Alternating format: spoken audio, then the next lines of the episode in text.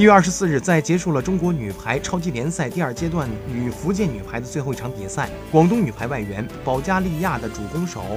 拉巴德杰娃宣布转会土超豪门费内巴切。他与墨西哥主攻布里西奥、巴西接应瓦尔加斯组成的新三叉戟无疑将对瓦基弗银行形成很大的冲击。在二零一七至二零一八赛季。拉巴德杰娃加盟了土超豪门加拉塔萨雷，并且取得了欧冠和土超联赛的双料四强。在2018至2019赛季转会至广东恒大女排之后，